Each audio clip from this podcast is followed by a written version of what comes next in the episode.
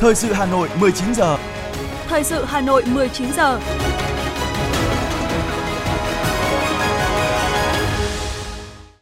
Kính chào và cảm ơn quý vị và các bạn đang nghe chương trình thời sự của Đài Phát thanh Truyền hình Hà Nội. Chương trình tối nay thứ năm ngày 24 tháng 11 năm 2022 sẽ chuyển tới quý vị một số nội dung chính sau đây.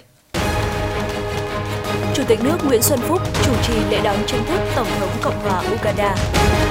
Thủ tướng Phạm Minh Chính chủ trì hội nghị trực tuyến toàn quốc về công tác truyền thông chính sách với chủ đề Nhận thức, hành động, nguồn lực.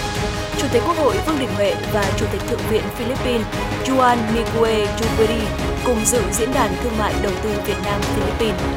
Đồng chí Đinh Tiến Dũng, Ủy viên Bộ Chính trị, Bí thư Thành ủy, trưởng ban chỉ đạo triển khai dự án đầu tư xây dựng đường vành đai 4 vùng thủ đô Hà Nội đã khảo sát thực địa và làm việc với các quận huyện nơi dự án đi qua. Thủ đô Hà Nội trong tương lai dự kiến sẽ phát triển hai thành phố thuộc là thành phố Bắc sông Hồng thuộc khu vực Mê Linh, Sóc Sơn, Đông Anh và thành phố phía Tây Hà Nội thuộc khu vực Hòa Lạc, Xuân Mai. Trong phần tin thế giới có những thông tin chính, ít nhất 7 người, trong đó có cả thủ phạm đã thiệt mạng trong vụ xả súng tại siêu thị Walmart, bang Virginia của Mỹ. Quỹ tiền tệ quốc tế IMF kêu gọi Trung Quốc tăng tỷ lệ tiêm vaccine phòng COVID-19 và hỗ trợ nhiều hơn cho lĩnh vực bất động sản. Và sau đây là nội dung chi tiết. Kính thưa quý vị và các bạn, nhận lời mời của Chủ tịch nước Nguyễn Xuân Phúc, Tổng thống Cộng hòa Uganda Yoweri Kuguta Museveni dẫn đầu đoàn đại biểu cấp cao Uganda đã đến thủ đô Hà Nội bắt đầu chuyến thăm chính thức Việt Nam. Lễ đón chính thức Tổng thống Uganda được tổ chức trang trọng tại Phủ Chủ tịch dưới sự chủ trì của Chủ tịch nước Nguyễn Xuân Phúc.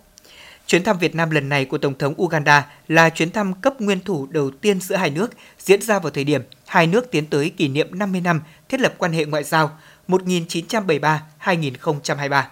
Chuyến thăm nhằm tăng cường và thúc đẩy quan hệ song phương Việt Nam-Uganda, trao đổi, giả soát tình hình hợp tác nhiều mặt giữa hai nước, đề ra biện pháp cụ thể nhằm nâng cao hiệu quả hợp tác trong thời gian tới. Chuyến thăm được kỳ vọng sẽ mở ra nhiều không gian hợp tác trên các lĩnh vực giữa hai quốc gia Á, Phi trong tương lai. Tối qua tại Nhà hát lớn Hà Nội, lễ trao giải thưởng Hồ Chí Minh, giải thưởng nhà nước về khoa học và công nghệ đợt 6 được tổ chức trọng thể. Phát biểu tại buổi lễ, biểu dương 281 tác giả, đồng tác giả của các công trình, cụm công trình được tặng giải thưởng Hồ Chí Minh, giải thưởng nhà nước về khoa học và công nghệ đợt này. Chủ tịch nước Nguyễn Xuân Phúc khẳng định các công trình, cụm công trình này có giá trị đặc biệt to lớn, là kết quả dày công nghiên cứu, công hiến trí tuệ, tài năng của các tác giả. Những công trình này vừa mang tính lý luận sâu sắc, vừa mang tính thực tiễn cao, góp phần nâng cao vị thế, trình độ khoa học công nghệ của đất nước trong khu vực và quốc tế. Chủ tịch nước đề nghị chính phủ tiếp tục hoàn thiện khung pháp lý, cơ chế chính sách, thúc đẩy nghiên cứu khoa học, ứng dụng công nghệ, đổi mới sáng tạo, đặc biệt là trong khu vực doanh nghiệp. Đề xuất các cơ quan có thẩm quyền trong việc tăng tỷ lệ chi ngân sách nhà nước trong tổng chi ngân sách hàng năm cho lĩnh vực khoa học công nghệ, có chính sách khuyến khích đủ mạnh để khu vực tư nhân tăng chi tiêu cho nghiên cứu và phát triển. Chiều nay, Thủ tướng Phạm Minh Chính chủ trì hội nghị trực tuyến toàn quốc về công tác truyền thông chính sách với chủ đề Nhận thức, hành động, nguồn lực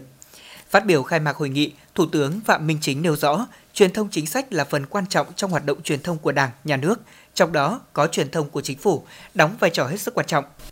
Hiện nay, chúng ta đang tập trung xây dựng nhà nước pháp quyền xã hội chủ nghĩa, nền dân chủ xã hội chủ nghĩa và nền kinh tế, thị trường định hướng xã hội chủ nghĩa, mà xuyên suốt là lấy con người làm trung tâm, là chủ thể, là mục tiêu và nguồn lực cho sự phát triển và phát huy tối đa yếu tố con người, bao gồm yếu tố năng lực, trí tuệ, đạo đức, phẩm chất của con người Việt Nam – từ đó, truyền thông chính sách phải tập trung vào người dân, mọi chính sách đều hướng đến người dân, làm sao bảo đảm cho nhân dân sống trong độc lập, tự do, ấm no, hạnh phúc. Đảng và nhà nước không có mục tiêu nào ngoài mục tiêu làm cho nhân dân sống trong độc lập, tự do, ấm no, hạnh phúc.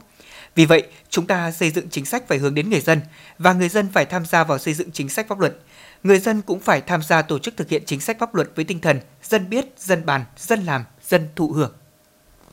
Trong khuôn khổ chuyến thăm chính thức Philippines, sáng ngày 24 tháng 11 tại thủ đô Manila đã diễn ra diễn đàn đầu tư thương mại Việt Nam Philippines. Chủ tịch Quốc hội Vương Đình Huệ và Chủ tịch Thượng viện Philippines Juan Miguel Zubiri tham dự diễn đàn. Phát biểu tại diễn đàn, Chủ tịch Quốc hội Vương Đình Huệ nhấn mạnh sự có mặt của đông đảo đại diện các cơ quan doanh nghiệp hai nước và đặc biệt là Chủ tịch Thượng viện là sự khích lệ động viên, làm hứng khởi tinh thần khởi nghiệp, tinh thần đầu tư của không chỉ các nhà đầu tư, các doanh nghiệp tham dự diễn đàn mà còn cả cộng đồng doanh nghiệp, nhà đầu tư hai nước. Chủ tịch Quốc hội cho rằng Việt Nam và Philippines chia sẻ nhiều giá trị lợi ích chiến lược tương đồng. Hai nước có vị thế quan trọng trong ASEAN và là hai nền kinh tế đang phát triển rất năng động, tích cực, không cạnh tranh mà có tính chất bổ sung cho nhau. Vì vậy, trong điều kiện đại dịch thương mại, đầu tư và kinh tế giữa hai nước vẫn tiếp tục phát triển với kim ngạch song phương đạt khoảng 78 tỷ đô la Mỹ và đang tiếp tục tăng. Sáng nay, Bộ trưởng Bộ Ngoại giao Bùi Thanh Sơn cùng Tổng thư ký Tòa trọng tài thường trực PCA Mark Stepelak đã chính thức khánh thành văn phòng đại diện của Tòa trọng tài thường trực PCA tại Hà Nội và gắn biển tên Ngôi nhà Hòa bình tại 48A Trần Phú, Hà Nội. Bộ trưởng Bùi Thanh Sơn chúc mừng văn phòng PCA đã chính thức đi vào hoạt động, hiện thực hóa cam kết của hai bên tại Nghị định thư năm 2021.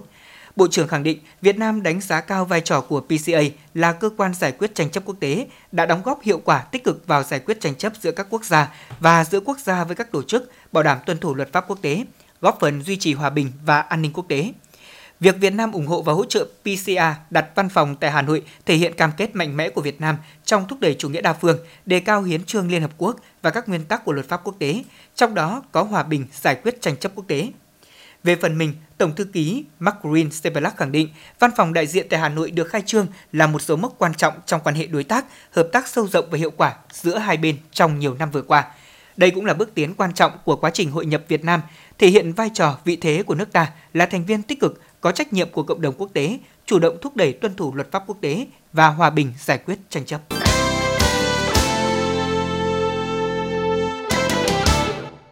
Thưa quý vị và các bạn, sáng nay đồng chí Đinh Tiến Dũng, Ủy viên Bộ Chính trị, Bí thư Thành ủy, trưởng ban chỉ đạo triển khai dự án đầu tư xây dựng đường vành đai 4 vùng thủ đô Hà Nội đã khảo sát thực địa và làm việc với các quận huyện nơi dự án đi qua. Đồng chí Đinh Tiến Dũng cùng đoàn công tác đã dành nhiều thời gian khảo sát thực địa tại các huyện Mê Linh, Đan Phượng, Hoài Đức, Thanh Oai, Thường Tín và quận Hà Đông trên tổng chiều dài khoảng 112,8 km. Dự án đường vành đai 4 thuộc địa phận Hà Nội khoảng 58,2 km Đi qua 7 quận huyện, đến thời điểm này, thành phố đã tổ chức cắm mốc giải phóng mặt bằng được 36,3 km. Dự kiến công tác này sẽ hoàn thành xong trước ngày 30 tháng 11. Người đứng đầu Đảng bộ thành phố nhấn mạnh giải phóng mặt bằng, tái định cư là trọng điểm của trọng điểm, phải đi trước một bước. Từ vai trò tầm quan trọng của dự án đường vành đai 4, đồng chí Đinh Tiến Dũng đề nghị các bộ ngành trung ương tiếp tục đồng hành với Hà Nội để đề xuất Thủ tướng có cơ chế chính sách phù hợp nhấn mạnh đến tầm quan trọng của công tác chỉ đạo điều hành, tổ chức thực hiện. Bí thư Thành ủy đề nghị các sở ngành địa phương tiếp tục bám sát cơ sở, đẩy mạnh tuyên truyền, tạo sự đồng thuận trong nhân dân, đặc biệt là việc di chuyển mồ mả trước Tết Nguyên đán. Sau khi khảo sát thực địa và làm việc với các địa phương của Hà Nội, ngày mai Bí thư Thành ủy Đinh Tiến Dũng, trưởng ban chỉ đạo triển khai dự án đầu tư xây dựng đường vành đai 4 vùng thủ đô Hà Nội, sẽ tiếp tục làm việc với hai tỉnh Bắc Ninh và Hưng Yên để chỉ đạo thống nhất các phương án đẩy nhanh tiến độ dự án quan trọng này. Thưa quý vị và các bạn, tình hình thực hiện kế hoạch đầu tư công trung hạn giai đoạn 2021-2025 của thành phố trong 2 năm qua, công tác chuẩn bị đầu tư, thực hiện dự án và giải ngân vốn đầu tư phát triển, đặc biệt là các dự án xây dựng cơ bản tập trung, các công trình trọng điểm đang gặp rất nhiều khó khăn và hạn chế, chậm tiến độ. Những vấn đề này đã được đồng chí Đinh Tiến Dũng, Ủy viên Bộ Chính trị, Bí thư Thành ủy Hà Nội đặc biệt nhấn mạnh và chỉ đạo quyết liệt trong kết luận hội nghị lần thứ 10 Ban chấp hành Đảng bộ thành phố. Đầu tư công vẫn là khâu yếu nhiều năm qua của Hà Nội và đặc biệt là năm 2022. Đến hết tháng 10, giải ngân mới đạt 42,4% kế hoạch, trong đó thì các nhiệm vụ dự án cấp thành phố đạt 32% kế hoạch, các nhiệm vụ dự án cấp huyện đạt 50% kế hoạch. Cả năm nay, thành phố ước tính có thể đạt 90,1% so với kế hoạch, hoặc phương án thấp ước đạt 82,6%. Những nguyên nhân đã được hội nghị lần thứ 10 Ban chấp hành Đảng bộ thành phố chỉ ra đó là danh mục đầu tư hiện nay đang giàn trải, không tập trung vào trọng tâm trọng điểm, dễ làm, khó bỏ và chưa quyết tâm, chưa dành công sức đúng tầm của người đứng đầu cho những dự án trọng điểm. Sáng nay, đồng chí Nguyễn Mạnh Quyền, Phó Chủ tịch Ủy ban nhân dân thành phố cùng tổ đại biểu Hội đồng nhân dân thành phố, đơn vị bầu cử số 10 đã tiến hành tiếp xúc với cử tri quận Hà Đông trước kỳ họp thứ 10 Hội đồng nhân dân thành phố và giám sát chuyên đề quản lý sử dụng nhà văn hóa, nhà sinh hoạt cộng đồng trên địa bàn quận Hà Đông. Thay mặt tổ đại biểu Hội đồng nhân dân thành phố, Phó Chủ tịch Ủy ban nhân dân thành phố Nguyễn Mạnh Quyền đã tiếp thu và giải đáp những vấn đề cử tri quan tâm thuộc thẩm quyền thành phố Phó Chủ tịch Ủy ban nhân dân thành phố đề nghị quận Hà Đông xây dựng kế hoạch với lộ trình cụ thể để xây dựng hệ thống nhà văn hóa, nhà sinh hoạt cộng đồng trong các khu dân cư, khẳng định việc chậm trễ trong thực hiện dự án công viên cây xanh tại phường Hà Cầu là lãng phí. Phó Chủ tịch thành phố yêu cầu quận Hà Đông thực hiện dự án bằng nguồn đầu tư công, Bên cạnh việc chung sức đồng lòng giải phóng mặt bằng xây dựng đường vành đai 4, quận cần tập trung đẩy nhanh tiến độ giải phóng mặt bằng, hoàn thành kênh dẫn trạm bơm La Khê, đảm bảo đúng pháp luật và quyền lợi của người dân. Thủ đô Hà Nội trong tương lai dự kiến sẽ phát triển hai thành phố trực thuộc, đó là thành phố Bắc Sông Hồng thuộc khu vực Mê Linh, Sóc Sơn, Đông Anh và thành phố phía Tây Hà Nội thuộc khu vực Hòa Lạc, Xuân Mai. Đây là một trong những nhiệm vụ điều chỉnh tổng thể quy hoạch chung xây dựng thủ đô Hà Nội đến năm 2030, tầm nhìn đến năm 2050, tạo tiền đề để phát triển kinh tế xã hội đối với các khu vực phía Bắc, phía Đông và phía Tây của thành phố. Bên cạnh đó, thành phố cũng sẽ quan tâm phát triển các huyện phía Nam, vùng xa, giáp danh với các tỉnh khác như Phú Xuyên, Ứng Hòa, Mỹ Đức, Ba Vì, vốn là các địa phương còn nhiều hạn chế trong phát triển kinh tế xã hội, tránh để hình thành các vùng trũng về phát triển của thành phố. Hà Nội hiện có 12 quận, 1 thị xã, 17 huyện, đạt 43% đơn vị hành chính đô thị. Dự kiến đến năm 2030, Hà Nội sẽ có thêm 8 quận đó là Hoài Đức, Gia Lâm, Đông Anh, Thanh Trì, Đan Phượng, Thanh Hoai, Thường Tín và Mê Linh.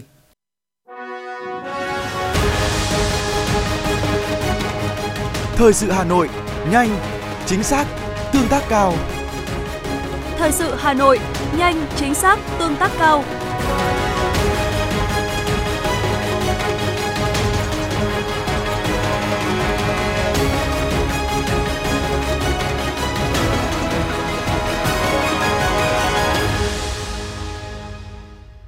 Thưa quý vị và các bạn, sáng nay tại Hà Nội, Ban chỉ đạo Trung ương các chương trình mục tiêu quốc gia giai đoạn 2021-2025 phối hợp với Liên Hợp Quốc tại Việt Nam và Ngân hàng Thế giới tổ chức hội thảo với các tổ chức quốc tế, đối tác phát triển để thông tin chia sẻ kinh nghiệm, xây dựng kế hoạch hợp tác huy động nguồn nhân lực và thu hút đầu tư trong thực hiện chương trình mục tiêu quốc gia phát triển kinh tế xã hội vùng đồng bào dân tộc thiểu số và miền núi giai đoạn 2021-2030 Tại cuộc hội thảo, đại diện các bộ ngành, ủy ban nhân dân các tỉnh chia sẻ về nhu cầu hợp tác với các tổ chức quốc tế và nhu cầu huy động thêm nguồn lực để thực hiện chương trình mục tiêu quốc gia phát triển kinh tế xã hội vùng đồng bào dân tộc thiểu số và miền núi, đề xuất các giải pháp cơ chế phối hợp giữa các bên cùng quan tâm với hỗ trợ phát triển vùng đồng bào dân tộc thiểu số và miền núi. Ngân hàng Nhà nước vừa yêu cầu các tổ chức tín dụng còn hạn mức cân đối nguồn vốn, tích cực giải ngân tín dụng vào sản xuất kinh doanh, nhất là những lĩnh vực ưu tiên – Ngân hàng Nhà nước yêu cầu các tổ chức tín dụng còn hạn mức tăng trưởng tín dụng chủ động cân đối điều hòa nguồn vốn, tỷ lệ đảm bảo an toàn, tích cực giải ngân tín dụng vào các lĩnh vực sản xuất kinh doanh, nhất là những lĩnh vực ưu tiên như là nông nghiệp, nông thôn, xuất khẩu, doanh nghiệp nhỏ và vừa, công nghiệp hỗ trợ, doanh nghiệp ứng dụng công nghệ cao và lĩnh vực là động lực tăng trưởng của nền kinh tế theo chủ trương của chính phủ.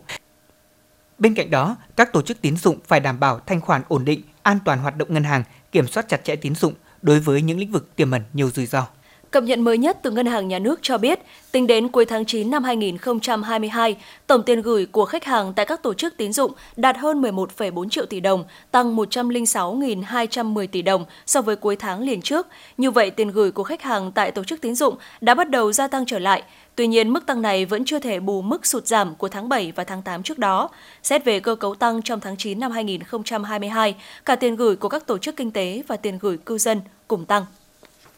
Bộ trưởng Bộ Xây dựng vừa ký ban hành quyết định về kế hoạch thanh tra năm 2023. Theo đó, thì trong năm sau, Thanh tra Bộ Xây dựng sẽ tiến hành thanh tra công tác quản lý hoạt động xây dựng tại một số dự án có tổng mức đầu tư trên 100 tỷ đồng do bộ, ngành, địa phương và tập đoàn, tổng công ty nhà nước làm chủ đầu tư, đại diện chủ đầu tư. Cụ thể thì ba ban quản lý dự án nằm trong danh sách thanh tra năm 2023 của Bộ Xây dựng bao gồm Ban quản lý dự án đầu tư xây dựng các công trình dân dụng và công nghiệp tỉnh Quảng Ninh, Ban quản lý dự án đường Hồ Chí Minh, Bộ Giao thông Vận tải và Ban quản lý dự án 4 Cục Đường bộ Việt Nam. Thách thức chính sách kinh tế vĩ mô hậu COVID-19 là chủ đề chính của Diễn đàn Chính sách Tài khóa và Phát triển Việt Nam 2022 diễn ra sáng nay tại Hà Nội. Nhắc đến sức mạnh trong việc thực hiện chính sách tài khóa năm 2022, các diễn giả cho rằng chính phủ Việt Nam đã duy trì một lập trường tài khóa phù hợp khi giữ thâm hụt tài khóa vừa phải cũng như duy trì mức độ nợ ổn định. Trong đó phải nhấn mạnh đến các gói hỗ trợ giảm thuế, phí đã có tác dụng tốt với việc kiểm chế lạm phát của Việt Nam, trong khi nhiều nền kinh tế trên thế giới đang đối mặt với lạm phát cao. Tuy nhiên, nhiều điểm mờ nhạt của chính sách tài khóa cũng được chỉ ra như chi đầu tư phát triển giải ngân chậm, vấn đề dự báo thu và chi ngân sách chưa sát, khẳng định chính sách tài khóa vẫn là điểm tựa tốt nên tính toán trong vài năm tới gắn với đầu tư trung hạn để đẩy nhanh giải ngân vốn đầu tư công hiệu quả. Điều này phụ thuộc vào khả năng thu chi ngân sách nhà nước, huy động nguồn lực để tiếp tục giữ vững vị thế của chính sách tài khóa. Thưa quý vị và các bạn, những tháng cuối năm này, nhiều doanh nghiệp đang gặp vô vàn những khó khăn do sụt giảm về đơn hàng, áp lực về chi phí đầu vào tăng, gián đoạn chuỗi cung ứng, thiếu nguồn vốn cho các hoạt động sản xuất. Điều này đã ảnh hưởng đến sức cạnh tranh của nhiều ngành và lĩnh vực và nội tại của nền kinh tế trong nước. Ghi nhận của phóng viên Ngọc Ánh. So với thời điểm này năm ngoái, hàng nghìn công nhân công ty giày Alena Việt Nam làm không hết việc do phải tăng tốc để hoàn thành các đơn hàng đã ký kết trong năm. Nhiều công nhân được tăng cường làm thêm ca kíp để đảm bảo thời gian giao hàng cho các đối tác. Tuy nhiên, vào thời điểm này năm nay, đơn hàng giảm hơn mọi năm, mặc dù những tháng qua, ban điều hành công ty đã nỗ lực tìm kiếm thêm các đối tác bán hàng mới, song cũng gặp khó do nhu cầu tại nhiều quốc gia tại các thị trường châu Âu, Mỹ đang có xu hướng tiêu dùng giảm hơn so với trước. Bà Trịnh Thị Hợp, quản đốc công ty trách nhiệm hạn giày Alena Việt Nam cho biết. Tình trạng chung của tất cả mọi doanh nghiệp thì cũng giống nhau. Cái số lượng đơn hàng thì năm nay so với năm ngoái là giảm hơn. Thì năm ngoái thường thường là đến cái thời điểm này tăng ca nhiều hơn số lượng đơn hàng cũng nhiều hơn với năm nay thì cái số lượng đơn hàng là ít hơn hạn chế cái vấn đề tăng ca doanh nghiệp tìm mọi biện pháp về lấy cái đơn hàng về cho công nhân người ta ổn định cái cuộc sống theo thông tin từ Hiệp hội Da giày túi sách Việt Nam, tình trạng sụt giảm đơn hàng xuất khẩu diễn ra ở tất cả các doanh nghiệp của ngành. Bình quân lượng hàng giảm khoảng 30% so với đầu năm. Cụ thể như kim ngạch xuất khẩu da giày tháng 9 chỉ còn 2 tỷ đô la Mỹ, trong khi tháng 8 đạt 2,6 tỷ đô la Mỹ. Tình hình sụt giảm đơn hàng sang quý 4 của năm nay càng nặng nề hơn và có thể tiếp tục kéo dài đến giữa năm 2023 tới. Còn theo thông tin từ Hiệp hội Dệt may Việt Nam và Tổng cục Hải quan, trong tháng 9 xuất khẩu của ngành dệt may giảm 1,28 tỷ đô la Mỹ so với tháng 8. Thậm chí tại một số thị trường xuất khẩu lớn của ngành, dấu hiệu giảm đã xuất hiện từ tháng 8 như Mỹ giảm 3%, EU giảm 3,2% và đà suy giảm chưa dừng lại. Phản ánh từ nhiều doanh nghiệp cho thấy, tại thời điểm này, hầu hết các doanh nghiệp may mới nhận kế hoạch sản xuất đến giữa tháng 10, đơn hàng cho tháng 11-12 thiếu khoảng 35 đến 50% năng lực và có đơn hàng nhưng cạnh tranh gay gắt về giá. Sự sụt giảm này khiến nhiều doanh nghiệp phải cắt giảm nhân công, thậm chí phải đóng cửa. Ở lĩnh vực khác, lĩnh vực sản xuất vật liệu xây dựng, bà Đinh Hoài Trang, Tổng giám đốc công ty secoi cho biết, do ảnh hưởng của xung đột chiến tranh, giá cả xăng dầu biến động quá lớn, tình hình lạm phát tại nhiều quốc gia trên thế giới khiến việc tiêu thụ hàng hóa của doanh nghiệp sụt giảm nghiêm trọng. Từ tháng 8 đến nay, nhiều đơn hàng xuất khẩu của doanh nghiệp đều bị dừng lại một cách đột ngột, thậm chí là đối với những mặt hàng đối tác làm ăn lâu năm cũng bị đình trệ. Bà Đinh Hoài Giang chia sẻ. Đối với thị trường lâu năm mà chúng tôi xuất khẩu từ năm 99 đến nay là thị trường Nhật là đột ngột dừng lại. Và khi chúng tôi tìm hiểu ra thì chúng tôi biết là ảnh hưởng lớn nhất đấy không phải là do chất lượng sản phẩm của chúng tôi, mà là hoàn toàn tình hình lạm phát của nước Nhật. Và những cái đơn đặt hàng khác đối với sản phẩm khác của chúng tôi đi Mỹ hay đi châu Âu cũng đều bị giảm đi. Trong nước cũng như vậy. Trước đây thì chúng tôi cấp hàng không kịp cho những dự án lớn thế này là gần như là các dự án lấy hàng rất là chậm các chuyên gia kinh tế cũng cho rằng để khắc phục phần nào khó khăn cho các doanh nghiệp, Đặc biệt để giảm sự bị động về tín hiệu thị trường, các bộ chuyên ngành cần cung cấp thường kỳ các thông tin cập nhật về biến động và xu hướng của các thị trường xuất nhập khẩu lớn, kèm theo các đánh giá về cơ hội thách thức để doanh nghiệp có kế hoạch thích ứng phù hợp, Nhằm hỗ trợ doanh nghiệp phục hồi trong bối cảnh đối diện với khó khăn rất lớn về dòng tiền, nhà nước cần xem xét kéo dài đến hết năm 2023 một số chính sách hỗ trợ doanh nghiệp như chính sách giảm 2% thuế VAT, các chính sách tín dụng như cơ cấu lại thời gian trả nợ, giữ nguyên nhóm nợ. Theo ông Lê Quốc Lý, nguyên Phó Giám đốc Học viện Chính trị Quốc gia Hồ Chí Minh, việc cải thiện môi trường đầu tư kinh doanh, nâng cao năng lực cạnh tranh quốc gia là rất cần thiết, qua đó tạo điều kiện thuận lợi, an toàn hơn cho doanh nghiệp, giảm mọi chi phí để phục hồi kinh tế. Phải giảm mạnh cái khâu kiểm tra giám sát không cần thiết. Kiểm tra giám sát quá mức thì trở thành ra quấy nhiễu, gây phiền hà doanh nghiệp và làm người ta không còn thời gian và sức lực để phát triển sản xuất nữa. Cái thủ tục hành chính của chúng ta, cái thể chế kinh tế của chúng ta phải được cải cách mạnh mẽ hơn nữa để nó sát với kinh tế thị trường. Tức phải làm cho thị trường thực sự là thị trường, thị trường năng động phải làm cho một cái môi trường thực sự để cho doanh nghiệp tự do phát triển sản xuất kinh doanh không bị kỳ thị không bị đối xử phân biệt đặc biệt là không có gây khó dễ doanh nghiệp Rõ ràng trong bối cảnh nhiều biến động như hiện nay, các doanh nghiệp cần có biện pháp thích ứng, đưa ra những kịch bản ứng phó cũng như chiến lược để tự mình cứu mình. Về lâu dài phải nâng cao chất lượng nguồn nhân lực, đẩy mạnh tự động hóa trong sản xuất để tiết giảm chi phí, tăng tính cạnh tranh và tiếp tục trụ vững trên thương trường.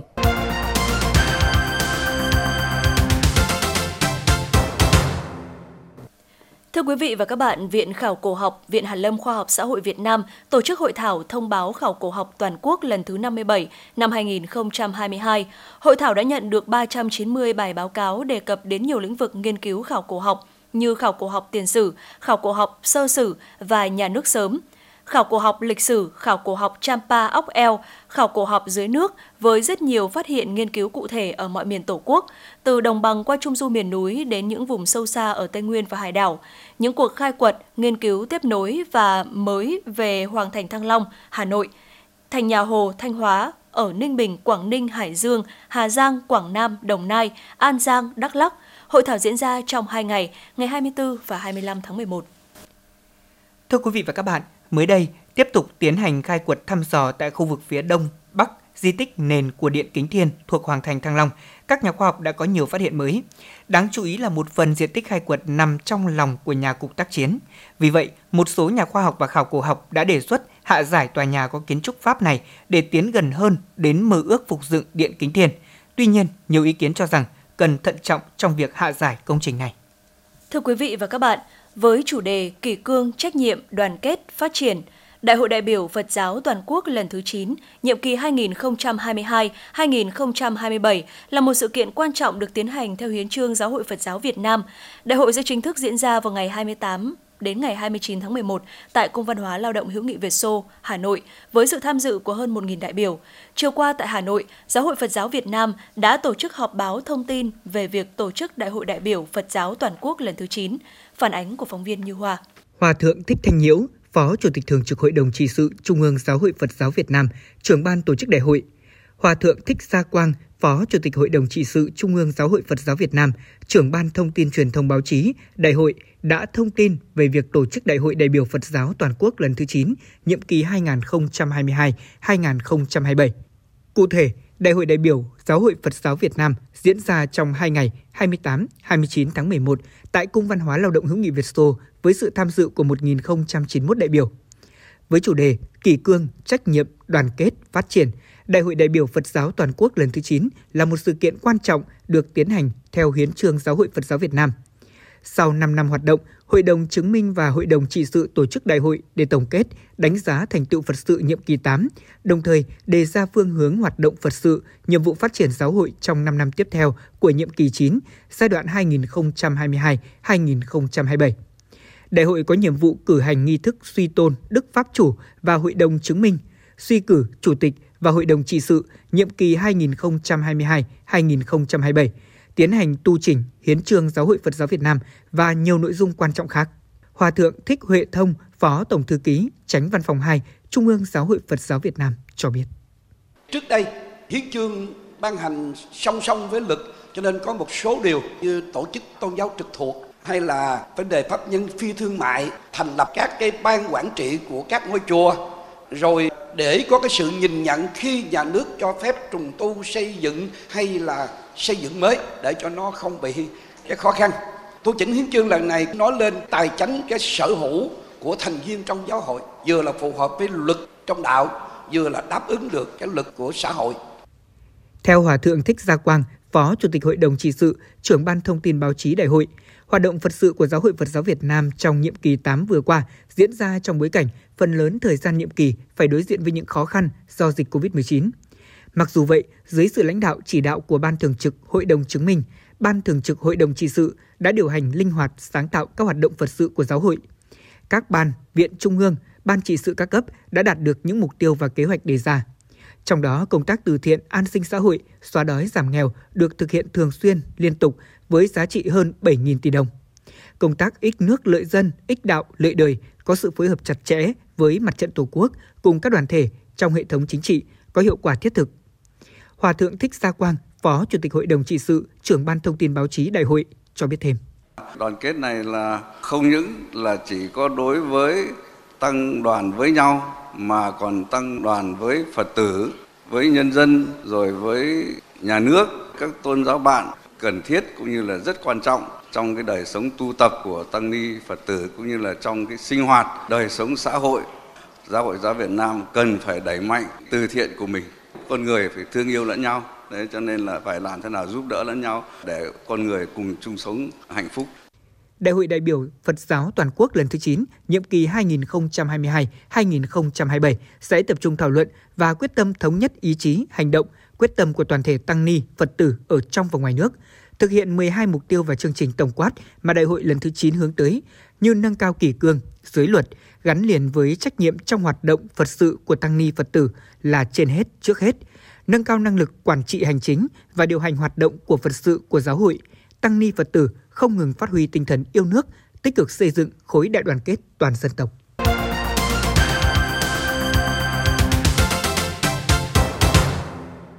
Thưa quý vị và các bạn, sáng nay Sở Y tế Hà Nội đã triển khai kế hoạch tổ chức chiến dịch cho trẻ uống bổ sung vitamin A đợt 2 năm 2022 trên địa bàn thành phố.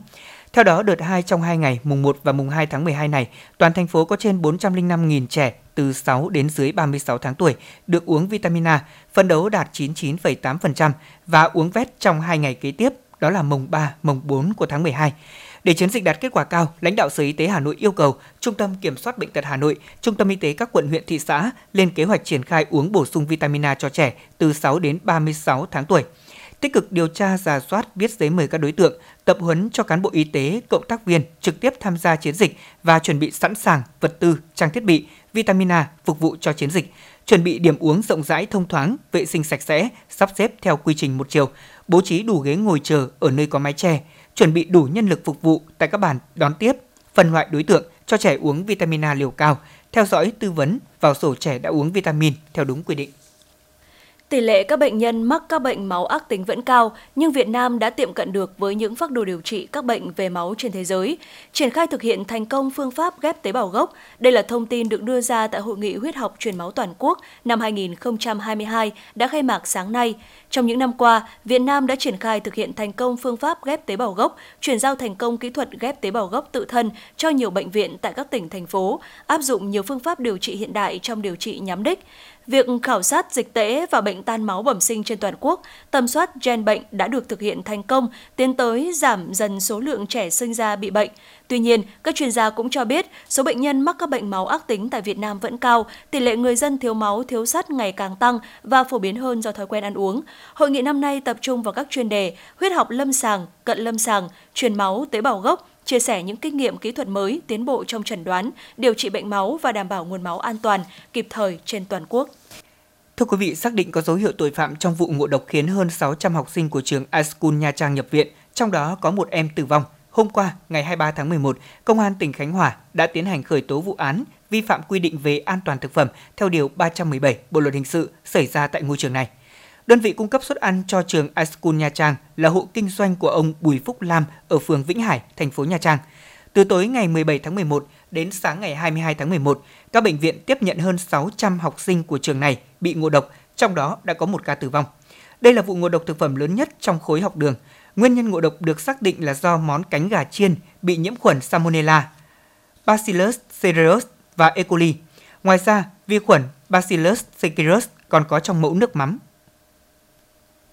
sau 4 ngày xét xử, sáng nay, Tòa án Nhân dân thành phố Hà Nội đã tuyên án phạt 8 bị cáo trong phiên tòa xét xử sơ thẩm vụ thiếu trách nhiệm gây thất thoát hơn 3,8 triệu đô la Mỹ mua nguyên liệu thuốc để phòng chống dịch cúm A H5N1 xảy ra tại Bộ Y tế và Công ty Cổ phần Dược phẩm Cửu Long. Trong đó, cựu Thứ trưởng Bộ Y tế Cao Minh Quang bị tòa tuyên phạt 30 tháng tù treo. Nhóm 4 bị cáo nguyên là cán bộ, lãnh đạo Bộ Y tế bị tòa tuyên phạt các mức án bao gồm Dương Huy Liệu từ 24 tháng tù treo, Nguyễn Nam Liên 24 tháng tù, Phạm Thị Minh Nga 15 tháng tù treo và Nguyễn Việt Hùng 30 tháng tù về cùng tội thiếu trách nhiệm gây hậu quả nghiêm trọng. Tòa xác định trong vụ án này, các bị cáo không có tình tiết tăng nặng, các bị cáo đã có ý thức ăn năn hối lỗi, thành khẩn khai báo, tự giác bồi thường khắc phục hậu quả, có nhiều thành tích đóng góp cho ngành y tế, gia đình. Một số bị cáo được ghi nhận thành tích có công với cách mạng, nên hội đồng xét xử đã quyết định cân nhắc giảm nhẹ một phần hình phạt cho các bị cáo. Hôm qua 23 tháng 11, Nguyễn Công Toàn cùng hai đồng phạm đã bị bắt tạm giam về hành vi tra tấn hai ngư dân trên biển 6 tháng trước. Ba bị can bị bắt tạm giam về hành vi hành hạ người khác theo Điều 40 của Bộ Luật Hình sự. Kết quả giám định cho thấy nạn nhân Trường Văn Trung, 47 tuổi, bị thương tật 48%. Cả ba bị can khai nhận do ông Trung lười làm việc, thế nên họ đánh bằng vỏ xe và roi đuôi cá đuối, kìm, dây thừng, dao và sẻng. Tuy nhiên, thực tế thì ông Trung tay chân yếu, làm việc chậm. Riêng nạn nhân thứ hai là Lê Văn Bình, 30 tuổi, công an hiện nay vẫn chưa thể liên lạc được. Cơ quan điều tra tiếp tục làm rõ những sai phạm của các bị can, nếu có căn cứ phạm tội khác sẽ tiến hành khởi tố bổ sung. Trước đó vào tối ngày 16 tháng 11, hai video clip ghi lại cảnh ông Trung và ông Bình đã bị đánh lan truyền trên mạng. Ngày 18 tháng 11, Công an huyện Trần Văn Thời đã khởi tố vụ án hành hạ người khác, đồng thời phối hợp với đồn biên phòng Sông Đốc ra biển để áp tải ghe cá đưa Toàn, Tị và Hùng vào bờ để phục vụ công tác điều tra. Cục Đường bộ Việt Nam vừa công bố đường dây nóng tiếp nhận các ý kiến góp ý giải đáp thắc mắc của người dân và doanh nghiệp về các vấn đề chuyên ngành giao thông vận tải đường bộ. Cụ thể đối với các vấn đề liên quan đến công tác an toàn giao thông, phòng chống thiên tai, người dân và doanh nghiệp liên hệ tới số điện thoại 0916 608 085. Các vấn đề liên quan đến công tác kiểm soát tải trọng xe, liên hệ số điện thoại 0915 869 990 và các vấn đề liên quan đến hoạt động vận tải, cấp đổi giấy phép lái xe số điện thoại 0917 908 085. Thưa quý vị và các bạn, Công an thành phố Hà Nội vừa đưa ra cảnh báo về các loại ma túy núp bóng dưới dạng nước giải khát và bánh kẹo. Theo Công an Hà Nội, sau tem giấy, bùa lưỡi, gần đây trên thế giới và Việt Nam xuất hiện ma túy núp bóng dưới dạng đồ uống, thực phẩm như nước vui, nước xoài, nước nho, trà chanh, sô-cô-la đã gây hoang mang trong dư luận xã hội, nhất là các bậc phụ huynh. Tháng 10 năm 2020, Công an quận 5, thành phố Hồ Chí Minh phát hiện vụ mua bán trái phép ma túy mới mang tên Promazepam, ngụy trang trong gói ni lông có dòng chữ Crispy Fruit Mango, còn gọi là nước xoài, bên trong chứa bột màu vàng. Loại bột này pha vào với nước để uống sẽ tạo ảo giác, nâng cao khả năng sinh lý, mục đích nhắm vào giới trẻ.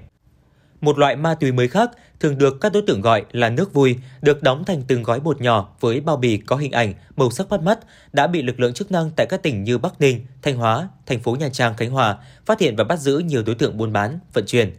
Đáng lưu ý, chai nước vui nhỏ gọn có chiều cao chỉ 10,5 cm, đường kính 5 cm nên có thể dễ dàng mang tới những tụ điểm để bán cho dân chơi. Chỉ cần một giọt nhỏ nước vui được pha vào những loại nước giải khát đã có thể giúp người nghiện đạt đến độ phê chỉ trong thời gian ngắn. Nhiều dạng ma túy núp bóng dưới tên các loại nước khác như nước nho, Ribena chứa ketamin, tràn chanh, nước giải khát, Tropicana Twitter chứa chất ma túy, ketamin, MDMA. Đây là một dạng ma túy tổng hợp có thể hòa tan được vào với nước như nước giải khát, khi uống sẽ gây ảo giác mạnh, loạn thần và có thể gây ảnh hưởng đến tính mạng nếu sử dụng quá nhiều.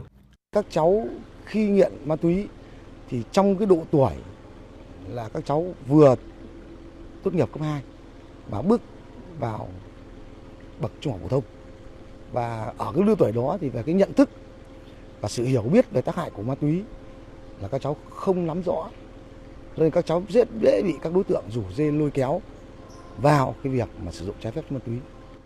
Bên cạnh các loại ma túy tổng hợp núp bóng dưới dạng các loại nước giải khát, gần đây còn xuất hiện các loại ma túy được ngụy trang dưới dạng thực phẩm, thuốc lá điện tử, thảo mộc. Trước thực trạng này, nhiều trường học trên địa bàn thành phố đã chủ động tuyên truyền để các em học sinh tránh xa. Bà Phạm Thị Ngọc Thúy, hiệu trưởng trường Trung học cơ sở Nguyễn Trái A, huyện Thường Tín cho biết. À, tuyên truyền về ma túy. À, thì vấn đề thứ nhất là đối với trong nhà trường thì chúng tôi đã có một cái buổi thực hiện à, cam kết giữa học sinh với liên đội và đối với đội công an của huyện Thường Tín về về phòng chống các cái hiện tượng về sử dụng ma túy, à, sử dụng các cái chất kích thích cũng như là thuốc lá điện tử à, và các loại thuốc khác ảnh hưởng đến học sinh trong nhà trường. Được biết, thực phẩm các loại bánh kẹo có chứa chất ma túy được sản xuất và đóng gói có phép ở một số nước trên thế giới. Các loại này được sản xuất với hàm lượng quy định có ghi trên bao bì sản phẩm và có cảnh báo người dùng. Trong thời gian vừa qua, các đối tượng lợi dụng lén lút mang vào Việt Nam phát tán sử dụng dẫn đến ngộ độc như ở Hà Long, Quảng Ninh. Đối tượng mua kẹo từ siêu thị ở Mỹ mang về cho người thân sử dụng nhưng không nói rõ là có chứa chất ma túy. Loại này người dùng có thể bị nhầm lẫn, dùng quá liều gây nguy hiểm đến tính mạng. Do đó, để chủ động phòng ngừa, đấu tranh ngăn chặn thủ đoạn pha trộn ma túy dưới dạng thực phẩm, đồ uống, thức lá điện tử, thảo mộc tại địa bàn thủ đô, Giám đốc Công an thành phố Hà Nội yêu cầu các đơn vị chủ động các biện pháp tuyên truyền, phòng ngừa. Bà Bùi Thu Hương, hiệu phó trường Trung học cơ sở Việt Nam Algeria cho biết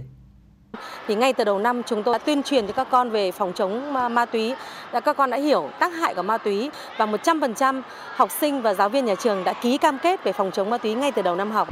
Bên cạnh đó, lực lượng công an tuyên truyền, phổ biến sâu rộng những chính sách pháp luật của nhà nước về công tác phòng chống ma túy, tác hại của ma túy, phương thức, thủ đoạn hoạt động của các đối tượng phạm tội về ma túy, cách nhận biết ma túy, các loại thực phẩm, đồ uống, thuốc lá điếu, thuốc lá điện tử dễ bị tội phạm lợi dụng pha trộn nhằm cảnh báo tới nhà trường, phụ huynh và giới trẻ, cũng như toàn xã hội về tác hại của các loại ma túy núp bóng.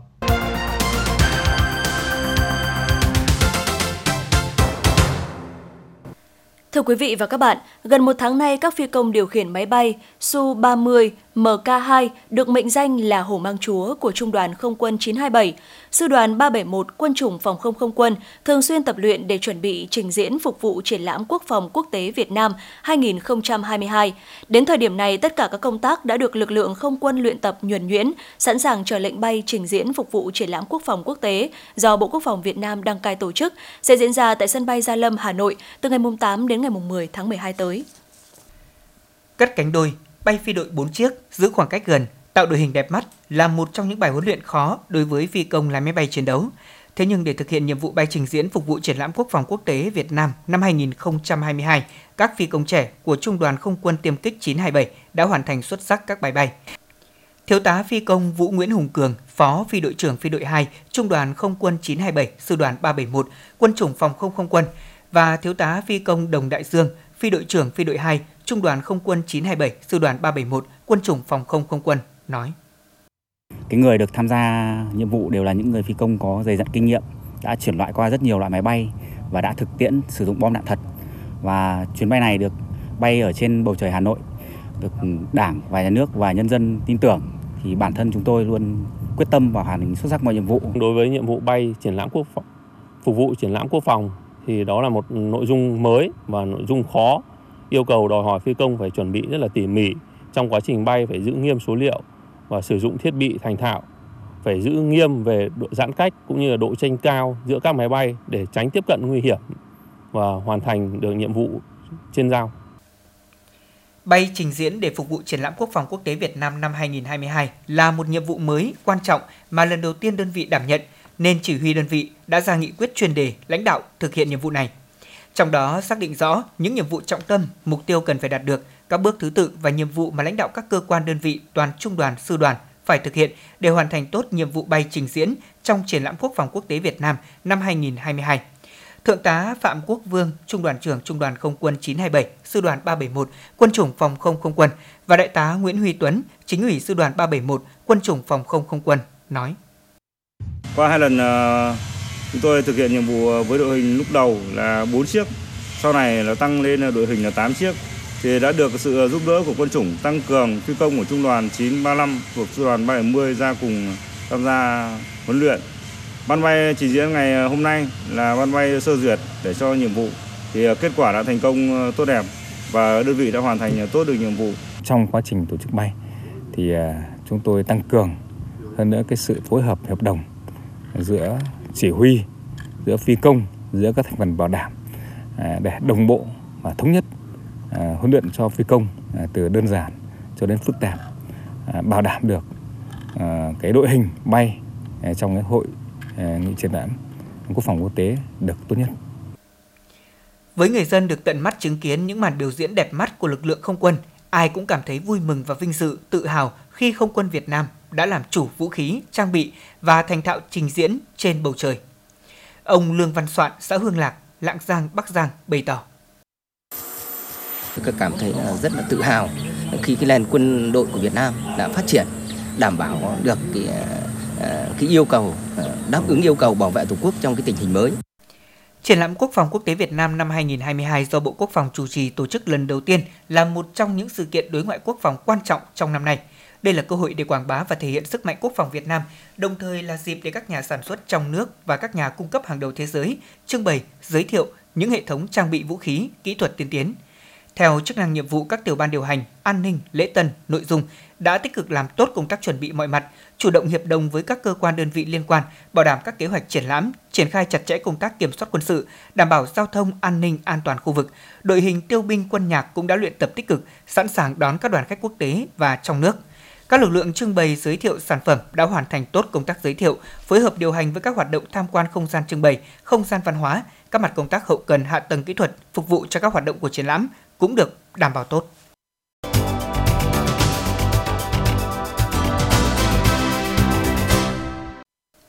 Ít nhất 7 người, trong đó có cả thủ phạm đã thiệt mạng trong vụ xả súng tại siêu thị Walmart, bang Virginia, Mỹ ngày hôm qua. Vụ tấn công xảy ra khi đang có khoảng 50 người trong siêu thị. Theo các nhân chứng, một quản lý tại siêu thị này đã nổ súng vào các nhân viên trong phòng nghỉ, khiến 6 người thiệt mạng. Người này sau đó đã tự tử. Thủ phạm được xác định là Andre Bing, 31 tuổi, ở Virginia, Mỹ. Các đồng nghiệp của thủ phạm cho biết Bing thỉnh thoảng có những hành vi kỳ lạ và trước đây đã từng đe dọa đồng nghiệp. Nhà chức trách Mỹ hiện đang tiến hành điều tra động cơ vụ tấn công. Sau hơn 3 ngày bị vùi lấp trong đống đổ nát do trận động đất tại Indonesia, một bé trai 5 tuổi đã may mắn sống sót và được cứu sống.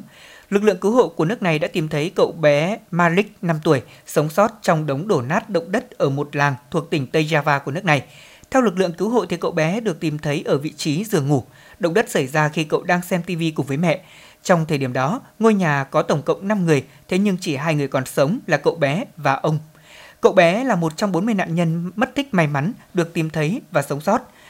Tính đến ngày hôm qua, nạn nhân của trận động đất tại Tây Java của Indonesia đã tăng lên con số 271 người, trong đó có nhiều trẻ em và hơn 1.000 người bị thương. Lực lượng cứu hộ vẫn đang chạy đua với thời gian để tìm kiếm những người còn mất tích. Chính phủ Nhật Bản đã hoàn thành các mẫu thiết kế tiền giấy mời và đang thử nghiệm đảm bảo các đồng tiền này có thể vận hành tốt khi đưa vào sử dụng thực tế. Đặc điểm nhận biết là chính phủ Nhật Bản đã đổi mới thiết kế trên 3 loại tiền giấy là tờ 10.000 yên, tờ 5.000 yên và tờ 1.000 yên. Trong đó dễ dàng nhìn thấy hình ảnh các danh nhân được thay đổi, lần lượt hình nhà tư bản Eiichi Shibusawa, người thành lập thị trường chứng khoán Tokyo, hình bà Umeko Suda, người đi tiên phong trong giáo dục phụ nữ và hình bác sĩ Shiba Saburo, Kita Sato sẽ được in trên các tờ tiền này. Quá trình đô thị hóa tại Kenya vẫn đang phát triển với tốc độ gần như là nhanh nhất châu Phi. Chỉ trong vòng một tuần, ba tòa nhà đã sập tại thủ đô và những thị trấn lân cận. Các tòa nhà chung cư đổ sập đè lên những ngôi nhà xung quanh.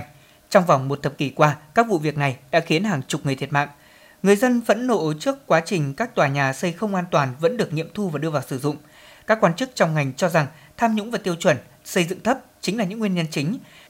Giá dầu thế giới giảm hơn 3% vào phiên ngày 23 tháng 11 và tiếp tục chuỗi giao dịch không ổn định khi nhóm 7 quốc gia công nghiệp hàng đầu thế giới G7 xem xét việc áp mức giá trần đối với dầu của Nga cao hơn mức thị trường hiện tại. Phiên này, giá dầu Brent giao tháng 1 năm 2023 giảm 2,95 đô la Mỹ, tương đương 3,3% xuống 85,41 đô la Mỹ một thùng. Giá dầu thô ngọt nhẹ Mỹ WTI cũng mất 3,01 đô la Mỹ, tương đương với 3,7% xuống 77,94 đô la Mỹ một thùng. Yếu tố chính tác động tới giá vàng đen trong phiên này là các báo cáo rằng mức trần giá G7 muốn áp lên dầu của Nga có thể cao hơn mức loại dầu này đang giao dịch.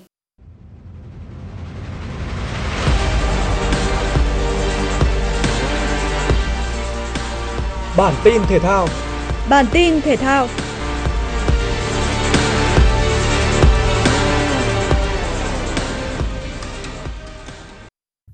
Đội tuyển Việt Nam đã có buổi tập đầu tiên trong chiến dịch hướng tới AFF Mitsubishi Electric Cup 2022.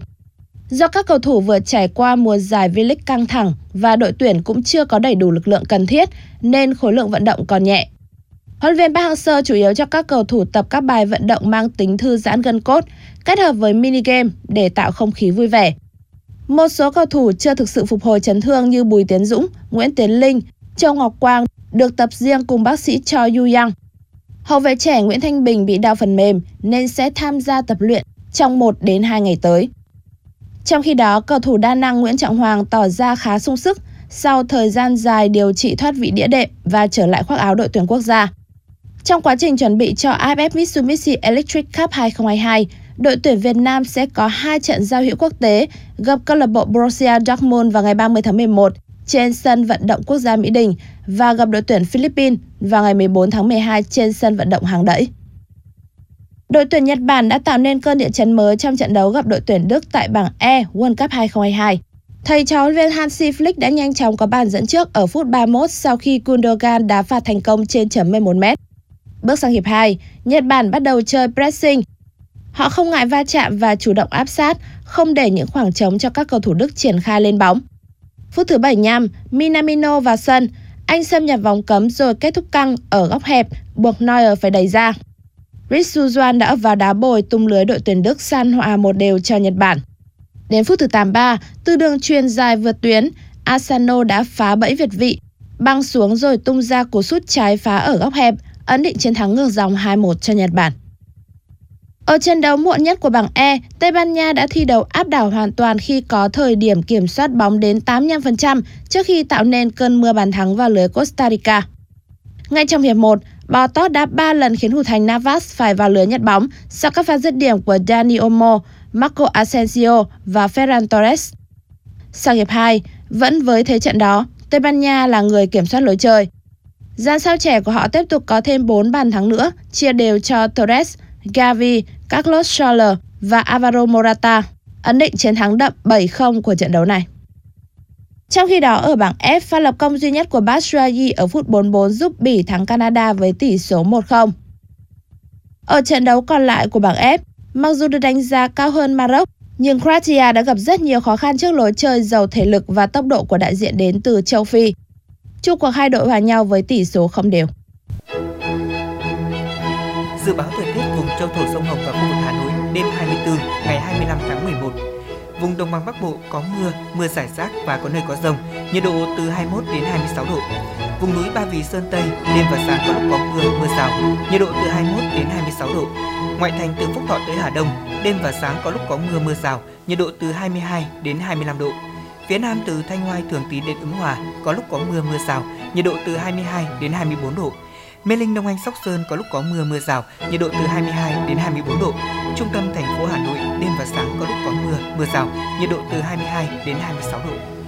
Quý vị và các bạn vừa nghe chương trình thời sự của Đài Phát thanh và Truyền hình Hà Nội, chỉ đạo nội dung Nguyễn Kim Khiêm, chỉ đạo sản xuất Nguyễn Tiến Dũng, tổ chức sản xuất Trà My, đạo diễn Hoa Mai, phát thanh viên Lê Thông Thu Minh cùng kỹ thuật viên Mạnh Thắng thực hiện. Xin kính chào và hẹn gặp lại quý vị trong chương trình thời sự sau.